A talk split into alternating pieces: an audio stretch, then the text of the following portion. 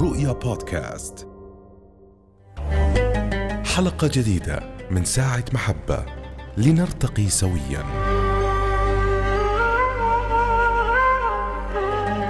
السلام عليكم ورحمة الله. الأعزاء المشاهدين الحديث عن التصوف ليس مجرد حديث عن زهد وتقشف أو حتى في مجال العبادات.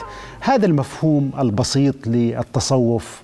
يجب أن نضعه جانبا إذا أردنا أن نكتشف عمق هذا التصوف، التصوف هو نظرة عميقة للإنسان، نظرة عميقة للحياة، التصوف بمعناه الفلسفي، كيف نفهم اليوم؟ كيف نفهم التصوف ونحن في هذا العالم المادي الذي غلبت عليه المادة، غلبت عليه القشور. نريد في هذه الحلقة أن نسلط الضوء على اكتشاف أو إعادة اكتشاف التصوف وابعاده الإنسانية، ومعنا في الاستوديو الأستاذ محمد الشريف. أهلا وسهلا. أهلا بكم وأنت الباحث في شؤون التصوف والفكر الإسلامي. يعني أنا دائما أقول الحمد لله رب العالمين. بداية آه، أشكركم آه، أشكرك على الدعوة. لكن أنا أقول دائما أننا أنني بشكل شخصي أقل من التصوف. فليكن حديثنا يعني إذا إذا جاز التعبير على أعتاب التصوف. نعم. يعني لأن من يدعي الحقيقة الصوفية يدعي تزكية نفسه. وأنا لا أدعي ذلك يعني. فنحن على أعتاب التصوف. سنحاول بمعيتكم إن شاء الله. يعني الحقيقة هاي يعني الانطلاقه الجميله التي تحدثت بها تجعلنا يعني نفرق بين المتصوف الذي يعيش التصوف وبين المثقف الذي يكتب فقط ويتحدث عن التصوف دون أن يعيشه. نعم. وهنا يعني أريد أن أبدأ الحقيقة آه هذا الحوار إنه هل التصوف هو يعني تجربة إنسانية أم أن التصوف هو نوع من العقيدة واتباع محدد لديانة محددة؟ هل منبع التصوف هو النفس البشرية والتجربة البشرية أم أن التصوف هو اتباع أوامر ونواهي؟ هنا ربما يعني إشكالية في الموضوع. نعم. أنا أعتقد بشكل شخصي وأستلهم ذلك من مجموع ما كتب في التصوف أن هناك استعداد طبيعي عند الإنسان للتصوف طالما أن هناك استعداد للاعتقاد نعم. طالما أن الاعتقاد كان ضرورة إنسانية كما يقول باسكال قال الاعتقاد كالطعام والشراب طالما أن الاعتقاد ضرورة إنسانية وأعتقد فيما تعتقد يعني ليس ليس ليس شرطا أن تعتقد في الأديان التوحيدية أو الإسلام أي اعتقاد حتى لو كان اعتقادا إلحاديا لكنه ضرورة إنسانية. إذا قام الاعتقاد على أنه ضرورة إنسانية فهذا يعني أن التصوف الذي سيربط هذه العلاقة الذي الذي سيربط هذه العلاقة بالخالق بالمعتقد فيه فهذا يعني أنه ضرورة إنسانية. فأنا أعتقد نعم هناك استعداد طبيعي عند الإنسان لهذه لذلك يعني كثير من علماء التصوف يقولوا وحتى الفلاسفة يقولوا آه آه كل إنسان فيه شيء بسيط أو شيء عظيم من التصوف. يعني هون كأنه أستاذ محمد يعني فإذا سويته ونفخت فيه من روحي نعم. يعني كأن نتحدث أن التصوف هو يعني تشكل وأبعاد وحركة هذه النفخة يعني نعم. ربما الأصل الروحي للإنسان هو الذي ما زال يجذب نعم. نحو هذا الخالق نحو هذا صحيح. الموجد نعم. البحث عن شيء جميل نعم. والبحث عن حقيقة يسميها نعم بالتالي مهما كانت عقيدته سيبقى لديه نعم. هذا البحث عن الحركة الشوقية. كبرى نعم يسميها أهل التصوف الحركة الشوقية لأنهم يستندون إلى الآية الكريمة التي تقول وإذ أخذ ربك من بني آدم من ظهورهم ذريتهم وأشهدهم على أنفسهم. ألست بربكم؟ قالوا بلى شهدنا أن تقولوا يوم القيامة إنا كنا عن هذا غافلين. اذا هناك علاقة أولية ذرية يقول عالم الذر. عالم الذر. هناك علاقة ذرية قامت بين الإنسان وبين الله ثم كان على هذه الأرض باحثا عنه في هذه يعني الحركة الشوقية باتجاه هذا الموجد الأول والصانع الأول. فلذلك أقول نعم هناك استعداد طبيعي في الإنسان. وعلى ذكرت في المقدمة أن هناك من يعيش التجربة وهناك من يكتب فيها ويتحدث عنها. الحقيقة أن القراءة بالتصوف أقول دائما القراءة بالتصوف هي جاذبة لأي إنسان مهما كان موقفه المعرفي أو موقفه البحثي هذا الجمال المتراكم في في في عبارات التصوف خصوصا التصوف الإسلامي هذا الجمال المتراكم يدغدغ ويداعب هذه المنطقة يعني, آه يعني ال ال ال ال الاستعداد الطبيعي في الإنسان. جميل. يعني مهما كانت عقيدة الإنسان هو يبقى لديه هذا الإحساس حتى وإن كان حتى غير مؤمن هل يمكن أن نجد إنسان لا يؤمن بعقيدة دينية معينة ولكن لديه هذا النوع من الأحاسيس الروحية؟ أو البدايات دعنا نقول نعم. أو شيء من هذا نعم. الإحساس أنا أعتقد من ناحية أنها باعث يمكن يعني السؤال الوجودي ال ال يعني هناك دائما سؤال يلح على الإنسان ويعني لكن آه، من ناحية إقامة التجربة في نصوصها أنا أعتقد أنه لا بد من الاعتقاد. مهما كان هذا الاعتقاد تستطيع بناء تجربة صوفية عليه. في في تجربتنا الإسلامية نقول تستطيع بناء تجربة صوفية أكمل لأنه في في مفهومنا الإسلامي يقع في المرتبة الثالثة من الدين.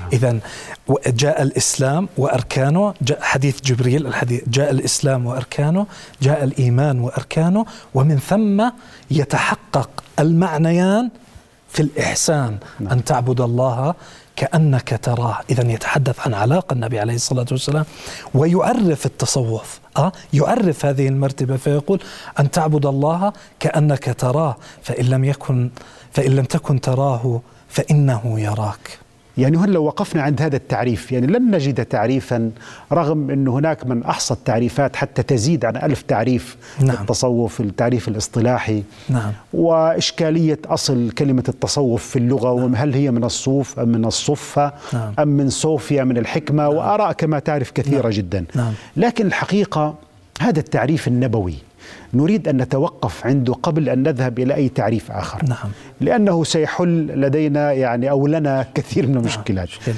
أن تعبد الله كأنك تراه فإن لم تكن تراه فإنه يراك نعم. نريد يعني أستاذ محمد وأنت يعني باحث في الفلسفة وفي التصوف في نفس الوقت نعم. يعني كيف كيف آه، تحلل أو كيف يعني تنظر إلى هذا التعريف العميق للتصوف أنا أعتقد أن آه، أعود إلى الآية الكريمة لإجابة سؤالك. أعود إلى الآية فأقول وقالت الأعراب آمنا. قل لم تؤمنوا. نعم. ولكن قولوا أسلمنا ولما يدخل الإيمان في قلوبكم. الحقيقة أنا أرى هذه الآية تتحدث عن هذه المرتبة الثالثة من الدين. لا تتحدث عن المرتبة الثانية. جميل. لأن الإيمان والإسلام فعلان بأركانهما فعلان لحظيان. تستطيع أن تقول الآن أنا سأصلي خمس صلوات سأصوم رمضان سأزكي سأحج البيت إلى. وتقول أنا أؤمن بالله وملائكته وكتبه ورسله. لكن ما الذي أراده الله عز وجل؟ ولما يدخل التحقق التحقق. اذا انت استندت اعتقادا أو يعني بالتعابير استندت ناسوتيا من حيث العبادات القيام بالعبادات ما يتعلق بالجسد واستندت لاهوتيا. لكن هل تحققت؟ هل قامت العلاقة؟ العلاقة ستقوم بعد هاتين المرتبتين في المرتبة الثالثة. ستقوم في المرتبة الثالثة أن تعبد الله كأنك أراه كأنك تراه إذا أنت تحققت إيمانيا وتحققت اسلاميا. يعني جئت بالأركان الخمسة والأركان الستة ومن ثم تحققت. فلذلك اختص التصوف بهذه المرتبة والحقيقة أنه دافع عنها ودار في أروقتها فقط. مرتبة الإحسان أن تعبد الله كأنك تراه. المعنى عظيم. يعني وحتى يعني إذا إذا امتددنا في تأويل هذا الحديث وقلنا فإن لم تكن يرى تراه فإنه يراك هل من الممكن أن أراه؟ أهل التصوف قالوا من الممكن أن تراه نعم. لكن ليس في حالته لكن في وجوده في شهوده نعم. في قلبك من عرف نفسه الحديث النبوي من عرف نفسه عرف ربه عرف ربه جميل جميل فهو لذلك كان المعراج الصوفي عند أهل التصوف كما يقول الشيخ الأكبر محي الدين ابن عربي معراجا داخليا. الوصول إلى الذات العلية هو معراج داخلي. معراج داخل أروقة هذه النفس ومقامات يعني هذا القلب. هون يمكن أستاذ محمد يعني التصوف بمعناه بممارسته بأحاسيسه يعني موجود يعني هو الإحسان كما ذكرت وهو من صميم الإيمان. لكن لماذا عندما ذهب العلماء والمتصوفة نحو التعريف الاصطلاحي. من أين جاءت هذه الكلمة؟ نجد اختلاف كبير جدا. ما السبب في هذا الاختلاف؟ لماذا كثرت تعريفات التصوف حتى زادت عن ألف تعريف عند بعض العلماء؟ آه. الحقيقة السبب أجابوه هم أيضا. قالوا إذا اتسعت الرؤية ضاقت العبارة. كثرة التعريفات تدل على كثرة الأحوال التي أنتجها التصوف. إذا إذا وجدنا مثلا الإمام الشبلي كيف يعرف الإمام الجنيد كيف يعرف مما انعكس عليه من أحوال. وهذا يعني حتى تراه دكتور وأنت أستاذنا في هذه المسألة حينما تأتي إلى تعريف المفردات الكبرى والمفاهيم الكبرى. إذا جئت إذا إلى تعريف الدين على سبيل المثال ستجد مئات التعاريف صحيح. للدين. مسألة كبيرة وانعكاساتها كبيرة داخل حتى الله عز وجل أسماؤه كثيرة. النبي عليه الصلاة والسلام أسماؤه كثيرة. فإذا كان في التصوف هناك إشكالية حقيقة كما تفضلتم بأنه جاءوا على سبيل المثال للتعريف اللغوي للمسألة. قال من من الصفاء ثم قال من التصوف من لبس الصوف ثم قالوا من الصفة أنهم كانوا أهل الصفة التي نزلت فيهم الآية الكريمة. ثم قالوا من أهل الصف الأول. الحقيقة البحث يشير لنا أن هذه التعريفات آه، ضعيفة ويقر بذلك الإمام القشيري. نعم. بأنه إذا كان من الصفة أو من الصف فالأصل أن يكون صفي وليس صوفي. لكن هو قال أن المسألة ليست مسألة قياس. أن المسألة مسألة قياس وليست مسألة اشتقاق. نعم. فقال هو لقب. أعتقد أن المسألة كانت بالبساطة التالية أن الزهاد والنسك كانوا يلبسون الصوف لأنه طويل الأمد ويعني لا يبلى تقريبا يعني ما بين أنواع ربما يدل على البساطة. على البساطة وعلى هذا فلقب النساك والزهاد والعباد بالمتصوفة كلام العوام. نعم. لكن المعنى قائم في كل ما ذكر غير هذا المعنى. لذلك ال ال الإمام الجنيد يقول القوم لم يكونوا كلهم لبيسة صوف يعني صحيح. يعني المسألة ليست كذلك. لكن من المظهر العام انتقلنا إلى إلى هذه المفردات. لكن ما يهمنا هو المعنى. هل كانوا أهل صفاء؟ هل كانوا أهل صفة؟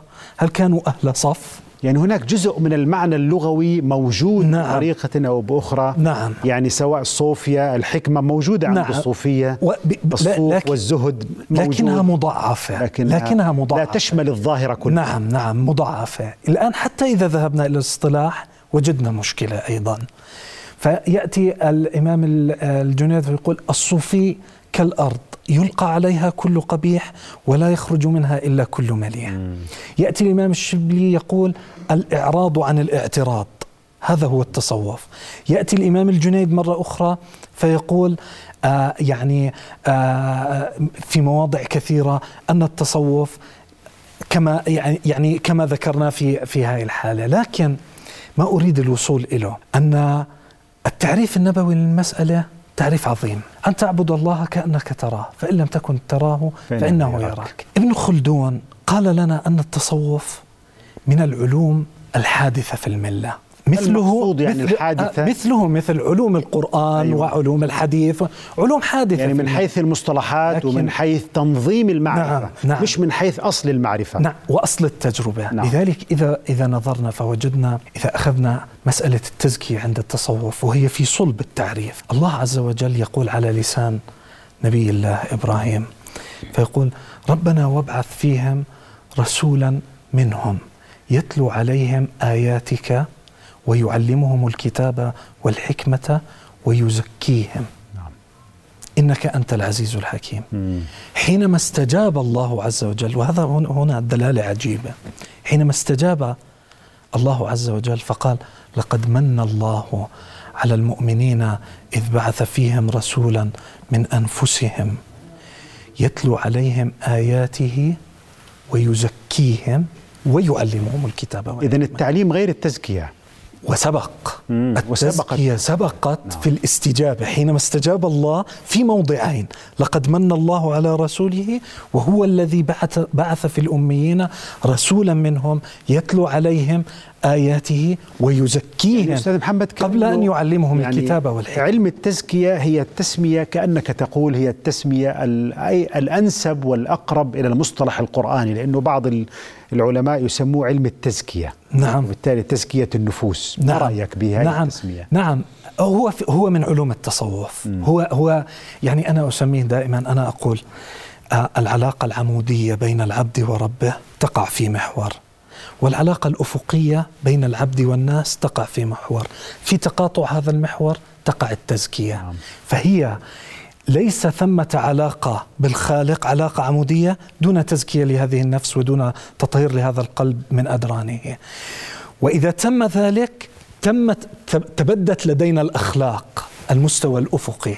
جميل. فإذا التزكية في المعور يعني هون هون أستاذ محمد قضية التزكية وعلاقتها في المعرفة.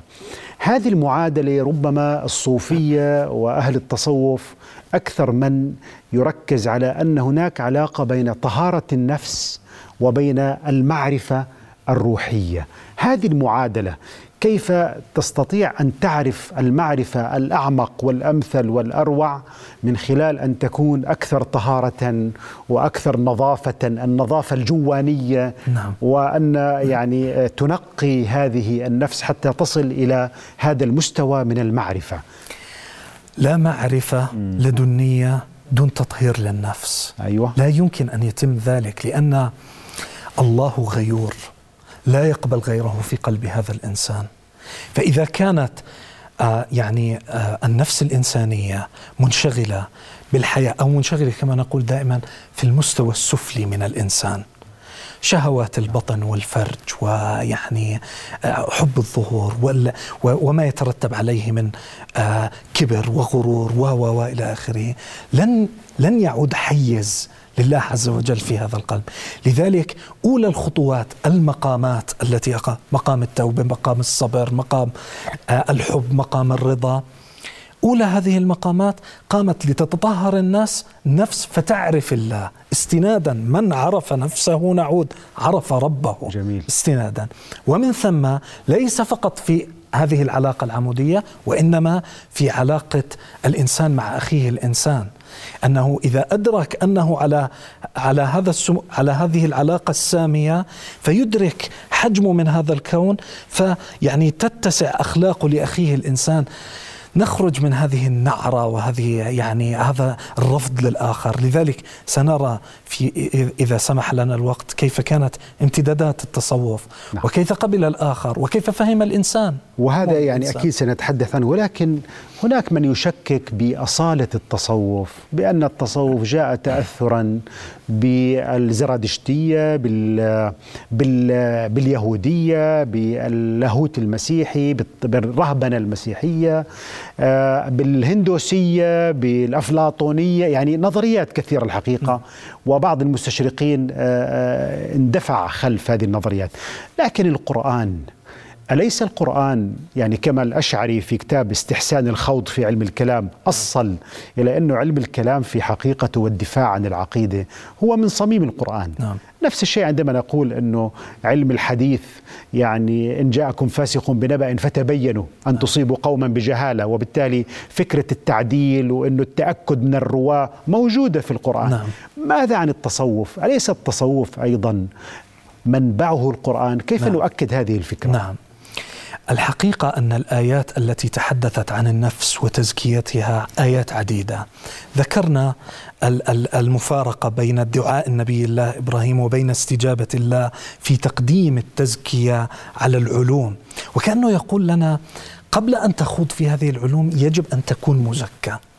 وفي سورة الشمس أيضا حينما يقسم الله عز وجل في سبع من أعظم مخلوقاته وأحوالها. فيقول والشمس وضحاها والقمر إذا تلاها والنهار إذا جلاها والليل إذا يغشاها والسماء وما بناها والأرض وما طحاها ونفس وما سواها فألهمها فجورها وتقواها قد أفلح من زكاها. جميل. قد جميل. أفلح. يعني بعد كل هذا القسم السباعي في أعظم مخلوقات الله.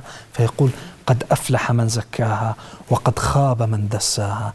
إلى أي يعني إلى أي مدى نعتقد بأنفسنا أننا اتبعنا هذا الإرشاد الإلهي؟ فنقول أننا زكينا أنفسنا أو أننا دسيناها.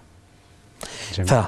فانتقالا إلى الشق الثاني من سؤالك دكتورنا في مسألة الاستشراق. الحقيقة أن بعض التربيطات التي احالت التصوف إلى مناطق أخرى غير التصوف الإسلامي وغير الثقافة العربية الإسلامية هي ما قبل الاستشراقية حتى نكون موضوعيين قال بها البيروني قبل ذلك في آه، آه، يعني في محاولة تأصيل بعض السلوكيات عند التصوف للثقافة الهندية.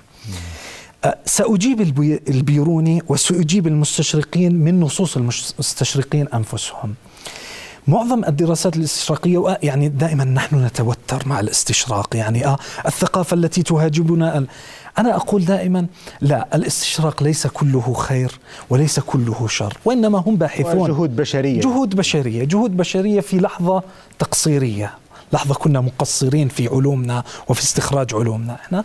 فجاء وجاءوا بحقيقة بمناهج جديدة لم تكن متوفرة عندنا فالاستشراق ليس كله خير وليس كله شر هل يمكن أن نرى الجانب الإيجابي يعني المستشرقين كيف نعم. ساعدوا في نعم. فهم التصوف أو ظاهر نعم. التصوف أريد أن أستمع الحقيقة الإجابة كيف يمكن أن نفهم الجهود التي قام بها المستشرقون أو بعض المستشرقين بطريقة تخدم التصوف؟ وهل هذا التصوف أصيل أم أنه مستورد أو نتيجة تأثر بأفكار أخرى؟ يعني أستاذ محمد بعض المستشرقين يعني قالوا هذا الكلام أصله زرادشتي أصله كذا ولكن الحقيقة كيف يمكن أن نفهم هذا الاختلاف في أقوال المستشرقين بطريقة أكثر عمقا مما قد يعتقد البعض أنها مجرد فقط تشويه.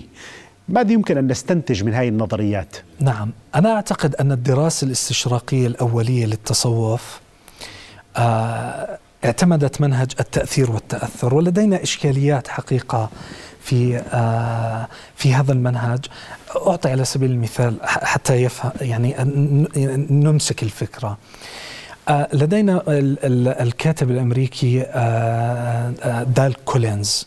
ألف كتاب سماه علم اجتماع الفلسفات بحث في الفلسفات ونشأة الفلسفات بحثا اجتماعيا. حينما وصل إلى التصوف قال غالب الظن أن المسألة كانت أن هؤلاء المتصوفة كانوا عبارة عن شيوخ صنعه شيوخ كار.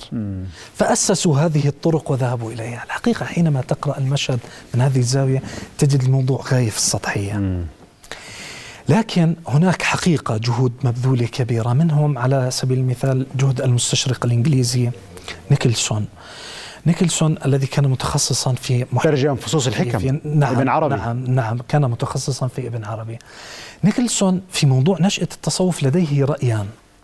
إذا بدأ برأي واحد وأنا أقول دائما حينما تقرأ الاستشراق انتبهوا إلى أجواء القرن التاسع عشر. هناك إشكالية في قراءة العلوم الإسلامية في القرن التاسع عشر. 1920 في القرن العشرين بدل رأيه نيكلسون كانت الطرح الأولي كان في المسألة أنه تأثيرات هندية السبحة تأثيرات فارسية الخرقة آه، تأثيرات مسيحية آه، يعني التعبد الناسوت واللاهوت وال... نعم. والمصطلحات آه، تأثيرات يونانية أفلوطين ونظرية الفيض وإلى آخره. بعد ذلك عاد آه نيكلسون وقال لا المسألة ليست كذلك. لا يمكن مقاربة المسألة بهذه الطريقة. قال هناك أصالة إسلامية ويبدو لي أن تأمل النصوص القرآنية وتأمل الأحاديث النبوية الشريفة قد أحدثت فارقا عند أهل طب هون هون يعني أستاذ محمد ذكرنا الأحاديث النبوية وهناك حديث عمدة الحقيقة.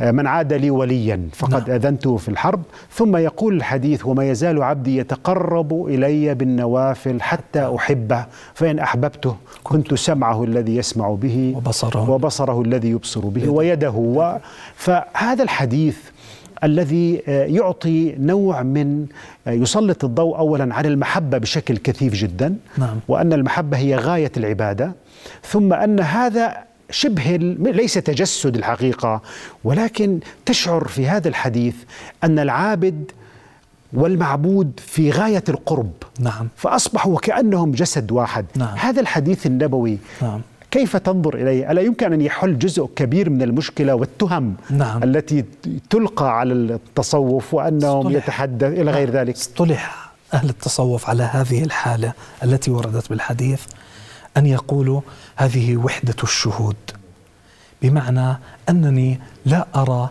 إلا الله تعالى. نعم. يعني أنا في هذه المرحلة كنت سمع حالتي وح... أصبحت معه في حال واحد. الشيخ الأكبر ليس النظر المادي أو المعنى المادي للكلمة نعم. يعني ليس ماديا. ولا وحدة الوجود كما تفهم اليوم بمعناها المادي. هذا بحث إلغاء مخلوقية الإنسان أبداً وأنه أبداً. أصبح الخالق والمخلوق نفس الشيء مفتقر. عند أهل التصوف. الإنسان مفتقر. حتى الشيخ الأكبر محي الدين ابن عربي يقول كل علم حقيقة. لا حكم للشريعة فيه بالرد فهو صحيح وإلا فلا يعول عليه. فنحن منضبطون. هذا التصوف الإسلامي منضبط. الشيخ الأكبر أعود له. الشيخ الأكبر على نقطة المحبة التي ذكرتها يقول في في معنى وحدة الشهود التي اقترب منها يقول لقد صار قلبي قابلا كل صورة فمرعا لغزلان ودير لرهبان وبيت لأوثان وكعبة طائف وألواح توراة ومصحف قرآن أدين بدين الحب أن توجهت ركائبه فالحب ديني وإيماني. مع انه هذا هذا الشعر من أروع الشعر ولكن كان أيضا إدانة والبعض اعتبروا أن وحدة الأديان وأن نعم.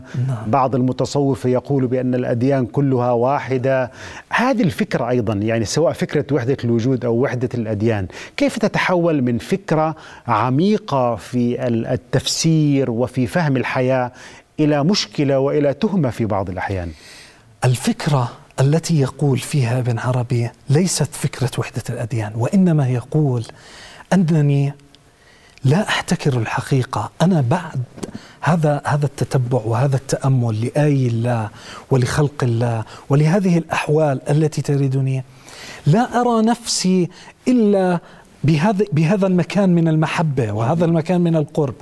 المسألة ليست مسألة يعني أنا أعلم الإشكالية التي يعني يفكر بها البعض. يفكر بها البعض. أنا التنزيه أنت محاولة التنزيه. لا أنت تقول بالمحصلة أن هل التصوف هو فوق ديني؟ هل هو فوق ديني؟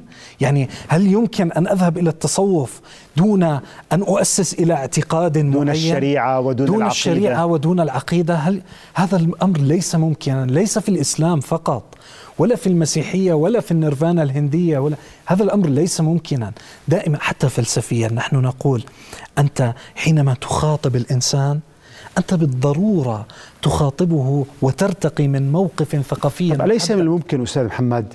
يعني كما أن الأم مثلا كلما رأت طيرا صغيرا حيوانا صغيرا شيء صغير تشعر بأن هناك صلة بين هذا الإنسان الذي هو وليدها وابنها وبين حتى الطائر الصغير أو أي شيء صغير. ولكن في الحقيقة هو مختلف في نوعه ومختلف في آه، طبيعته. ولكن هذا الشعور بأن هناك رابط ما يربط ما بين كل الكائنات وكل الأديان أليس هذا الشعور هو شعور الحقيقة آه، أقرب إلى العاطفة منه إلى الفكرة العقائدية؟ هو شيء عاطفي. آه، هذا الشعور هو في صلب التصوف. نعم. هذا الشعور هو الذي قال الشيخ الأكبر ابن عربي قال إذا نظرت في الخلق رأيت صفات الحق هذه العاطفة حتى ليس فقط للحيوانات للطبيعة نعم. للشجر للأرض للمكان إذا نظرت في في الخلق رأيت صفات الحق. هذه الرابطة التي التي تجمعنا. إذا ما كنا متفقين دائما أن هناك افتقار نؤكد على هذه الفكرة أن هناك افتقار لإيجاد هذا العالم. هذه الممكنات التي هي نحن الأعيان الثابتة بمفاهيم الشيخ الأكبر. مردها واحد ويعني آه، كانت قديمة في علم الله الأزلي. لكن دائما نصر على أن الله إله واحد. نعم. لذلك هنا ندفع الشبهة عن وحدة الوجود بأن يقول أنتم تقولون ان ان أنكم ترون الله بالأشياء ليس بالمعنى المادي. ليس ليس وكأن الله ليس موجودا. إذا نذهب كما سماه والتر ستيس إلى الواحدية. الواحدية. أن الوجود هو هذا ما تراه. إذا تحدثت عن الله فهي العلاقات بين هذا الوجود. لا المسألة ليست كذلك. على العكس الشيخ الأكبر يقول ليس ثمة شيء. لا موجود إلا الله. الكوجيتو إذا إذا صح التعبير الكوجيتو عند ابن عربي لا موجود إلا الله. يعني بهذا المعنى وبهذه المقولة يعني ربما هذا التصوف الفلسفي الحقيقة يحتاج إلى كثير من الجهد ويحتاج إلى كثير من العمق وبالتالي من لم يكن لديه نوع من الإحاطة بالفلسفة يصعب أن يفهم ابن عربي لأنه التأسيس الفلسفي عند ابن عربي كان تأسيس قوي كما أنه أيضا من لم يقرأ الشعر وألوان الشعر ثم يقرأ بعض أشعار مثلا ال ال حتى ابن عربي شعر ابن عربي أو غيره من الشعراء ال الكبار الصوفيين لا يستطيع أن يحكم على الشعر دون هاي الملكة الشعرية، يعني لو هيك بإطلالة سريعة هذه الاتجاهات الصوفية والمدارس الصوفية يعني لماذا تنوعت وتعددت؟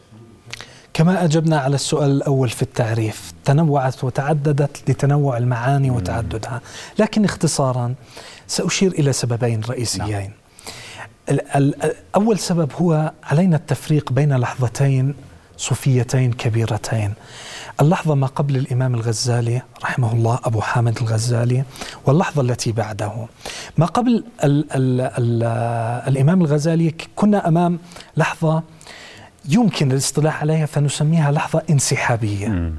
كان هناك مجموعة أو أو يعني حالة من الرفض في في في مسألة آه، الأحوال السياسية والأحوال الاجتماعية وال آه، آه، يعني الأحوال العامة في في هذا ليه يعني ليه ليه تم هذا الرفض؟ لأنه باعتقاد أهل التصوف أننا انزلقنا إلى أماكن لا تليق بهذه المفاهيم الكبرى مم. التي خلفها لنا النبي عليه الصلاة والسلام وأصحابه.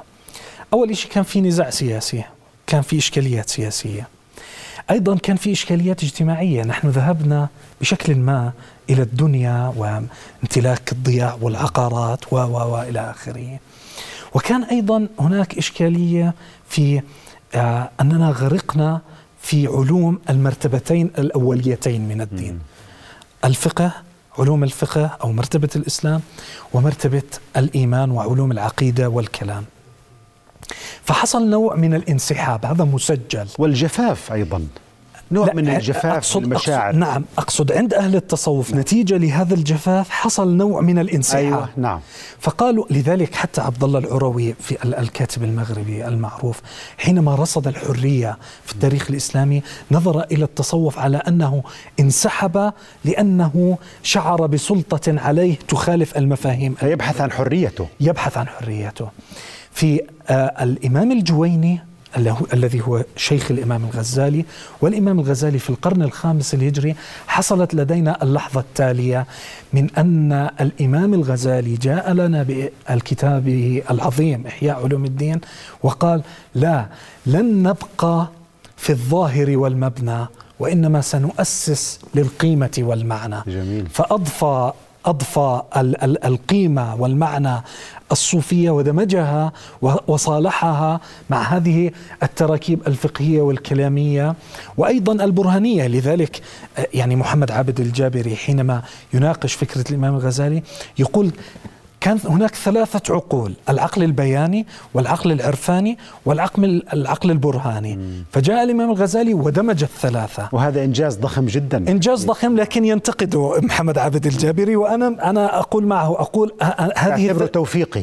نعم أعتبره توفيقي وتلفيقي في بعض الأحيان. نعم. لكن أنا أقول كل إنسان فينا يملك الثلاثة عقول بنسب متساوي يعني هون أستاذ محمد يعني سؤالين. السؤال الأول هذه النزعة الحديث عن الحب الحديث عن ليلى تبحث عن ليلى وليلاك فيك هذه العاطفية يعني الصوفي إنسان مليء بالمشاعر حتى أذكر يعني شيخي الشيخ محمد الغزالي المعاصر وليس نعم. يعني نعم. شيخ نعم. حجة الإسلام نعم. الغزالي كان يتكلم عن التصوف يقول أنه هو الاتجاه العاطفي في الإسلام نعم. هذه العاطفة الجياشة الجميلة ما ترى كتاب في التصوف إلا مليء بالحب والأشعار ومن أين من أين جاءت هذه المشاعر؟ من العلاقة مع هذا الموجد. هو صاحب يا سلام الجمال. يا سلام. هو صاحب الجمال. يعني ذهب إلى مصدر الجمال هو ذهب إلى ومصدر مصدر الحب. طبعا طبعا. نعم. فلا يستغرب. العلاقة هي هي هي من عكس. إذا قامت العلاقة بشكلها الصحيح انعكس هذا الجمال وانعكست هذه العاطفة ويعني قام وتركنا يعني تركنا التنازع. وترى يعني هل سمعت في يوم من الأيام أن صوفيا قتل صوفيا لأنهم اختلفوا في مرتبة المحبة؟ أو لأنهم اختلفوا في مقام الرضا؟ نعم. أو كفره لأنه يعني أخذ في مذهب ابن عربي ولم يأخذ في مذهب الغزالي على سبيل المثال؟ نعم. يعني كانوا أرق الناس أفئدة. نحن نعم تجاوزوا هذه يعني تجاوزوا هاي. لكن أنا أريد أن أؤكد على نقطة مهمة هنا. هذا التجاوز وهذا التسامح لا يعني السيولة بمعنى أنه ما زال التصوف الإسلامي ثابتا صلبا له قاعدته الثقافية العربية الإسلامية يستمد من الدين لم يعد سائلا. التيارات القائمة اليوم خصوصا في الغرب وأنا نبهت في أكثر من مناسبة هذه المسألة يريد أن يتجاوزوا الأديان يقولوا هذا النزاع أتعبنا نعم. فلنذهب إلى هذه المعاني السامية والجميلة لن تتحقق يعني هون هون أستاذ محمد نعم. من يحاول أن يعرض التصوف على أنه بديل مثلا الإسلام الشرعي أو الإسلام الذي لديه هذا هذه الضوابط وأنه التصوف حالة رخوة وحالة منفلتة سائلة. من التدين نعم. يعني هذا الكلام غير صحيح أبدا أبدا ويعني والحقيقة في دعوات يعني مشبوهة الحقيقة لا داعي للصلاة يمكن أن يعني تتأمل مم. هذا لا يصح لا في تركيب في بنية الإسلام ولا في بنية الإنسان. أن نستبدل التأمل بالصلاة يعني الصلاة بالتأمل. التأمل مهم لكن هذا لا يصح. لا في بنية الإسلام ولا في بنية الإنسان. نعم. إذا لم يكن هناك مجهود هذا هذا هذا له علاقة بتركيبتنا الفسيولوجية. نعم. إذا لم يكن هناك بالطريقة التي حددها الله عز وجل. أن الجسد له دور في عملية له العبادة وفي نعم عملية نعم. التأمل. لا يتحقق المعنى. طب أستاذ محمد يعني أعذرني لم يبقى وقت وسؤال ملح الحقيقة. نريد يعني أن نجعل كل ما قلناه في هذا الاتجاه وهو اتجاه كيف يمكن للتصوف أن يسهم في نهضة الأمة عوضا أن يكون انشغالا في ميتافيزيقيا أو انشغالا في عوالم خفية نعم. وانه الصوفي هذا إنسان بيترك الحياة والصوفي بفهمش في السياسة والصوفي إنسان درويش إلى غير ذلك كيف نتحدث عن الدور الحضاري والنهضوي للتصوف نعم. سؤال أعتقد في غاية الأهمية نعم طبيعة الحال. آه التصوف آه احتياج آه عاطفي ووجداني هائل للإنسان. إذا لم إذا لم تستقم هذه العلاقة بين الإنسان وخالقه لن يستطيع القفز إلى المناطق الأخرى. لكن هو عبر التاريخ لم يكن بهذه الصورة التي يحاول الآخرون تصويره بها أنهم في زواياهم. لا ليس كذلك. انظر إلى حركات التحرر. هذا يعني قبل مئة عام لن, لن, لن نبحث في انظر إلى الأمير عبد القادر الجزائري آه، الثورة على الفرنسيين. الثورة والشيخ عمر المختار نعم. حتى, القس حتى القسام نعم صوفيا عز الدين القسام الحركة السنوسية الحركة المهدية في السودان. فالحقيقة هناك من بعض التعريف التي يعني قالوا قال الصوفي ابن وقته. الصوفي ابن وقته. فهو لا ليس بهذا المشهد. هو هو يرى ما تستدعيه الحالة لكنه متمكن قبلا. إشكاليتنا أنا لماذا نقول؟ يعني أنا أقول والله دائما دكتور اعذرني في هذه الجملة.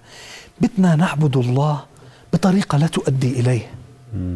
بدنا نعبد الله بطريقة لا تؤدي آه إليه نعم. فيعني نحن بحاجة إلى هذه الكمالات بحاجة إلى هذا التحقق حتى يكمل التصوف دوره ويعني يعني أقول يعني في نصيحة إذا إذا أسعفني الوقت لدي طلبان.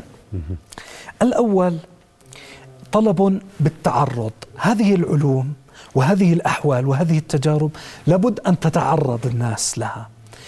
ويعني أنا من خلالكم أوجه رسالة هون على في الأردن يعني على الأقل يعني كوننا نتحدث إلى يعني جمهور أردني، هل يعقل الا يكون هناك أي قسم شريعة في الجامعات الأردنية لا يدرس علوم التصوف؟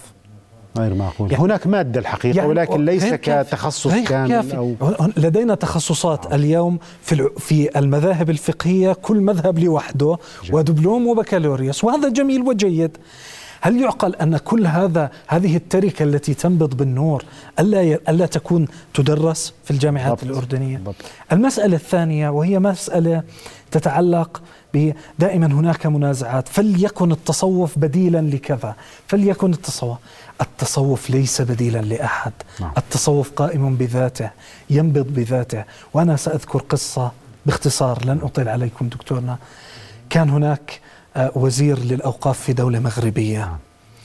ويعني آه، سأله آه، وزير لأوقاف في دولة مشرقية قال كيف استفدتم تعلم التصوف في دول المغرب العربي قائمة. فقال كيف استفدتم من هذه الحالة الصوفية ومن هذه العلوم الصوفية في ضبط الحالة الدينية؟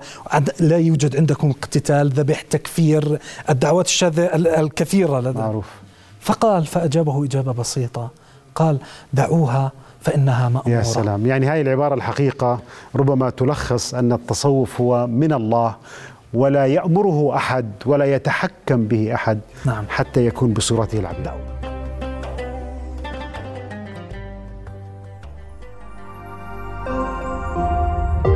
رؤيا بودكاست.